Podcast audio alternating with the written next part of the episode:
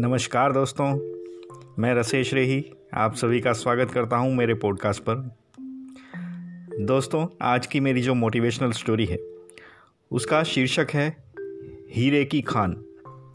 तो चलिए शुरू करते हैं आज की स्टोरी दोस्तों, अफ्रीका महाद्वीप में हीरों की कई खानों की खोज हो चुकी थी, जहाँ से बहुत से हीरे प्राप्त हुए थे। वहाँ के एक गाँव में रहने वाला किसान अक्सर उन लोगों की कहानियाँ सुना करता था, जिन्होंने हीरो की खान खोजकर अच्छे पैसे कमाए थे और अमीर बन गए थे। वह भी हीरे की खान खोजकर अमीर बनना चाहता था। एक दिन अमीर बनने के सपने को साकार करने के लिए उसने अपना खेत बेच दिया और हीरो की खान खोज में निकल पड़ा। अफ्रीका के लगभग सभी स्थान छान मारने के बाद भी उसे हीरो का कुछ पता नहीं चला। समय गुजरने के साथ उसका मनोबल गिरने लगा। उसे अपना अमीर बनने का सपना टूटता हुआ दिखाई देने लगा। वह इतना हताश हो गया था कि उसके जीने की तमन्ना ही समाप्त हो गई और एक दिन उसने नदी में कूदकर अपनी जान दे दी। इस दौरान दूसरा किसान, जिसने पहले किसान से उसका खेत खरीदा था, एक दिन उसी खेत के मध्य बहती छोटी नदी पर गया। और अचानक उसे नदी के पानी में एक इंद्रधनुषी प्रकाश फूटता दिखाई पड़ा। उसने ध्यान से देखा तो पाया कि नदी के किनारे एक पत्थर पर सूर्य की किरणें पड़ने से वह चमक रहा था। किसान ने झुककर वह पत्थर उठा लिया और घर ले आया। वह एक खूबसूरत पत्थर था। उसने सोचा कि यह सजावट के काम आएगा और उसने उसे घर पर ही सजा लिया। कई दिनों तक वह पत्थर उसके घर पर सजा रहा।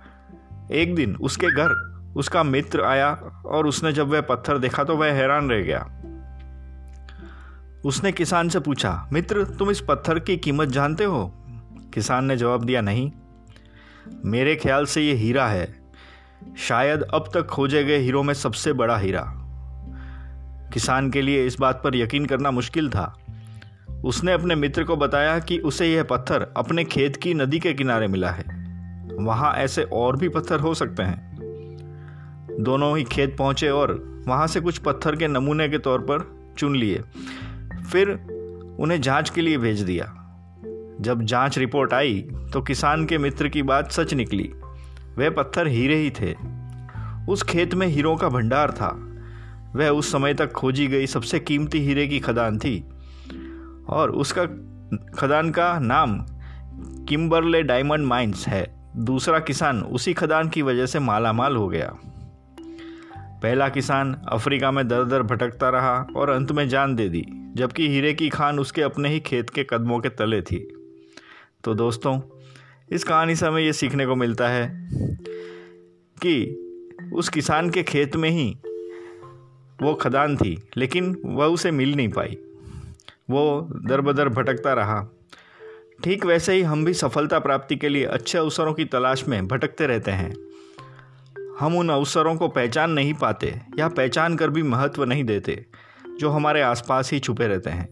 जीवन में सफल होना है तो आवश्यकता है बुद्धिमानी और परख से उन अवसरों को पहचानने की और धैर्य से अनवरत कार्य करने की तो सफलता हम निश्चित ही मिलेगी। तो दोस्तों, आज की कहानी यहीं समाप्त होती है। शुक्रिया।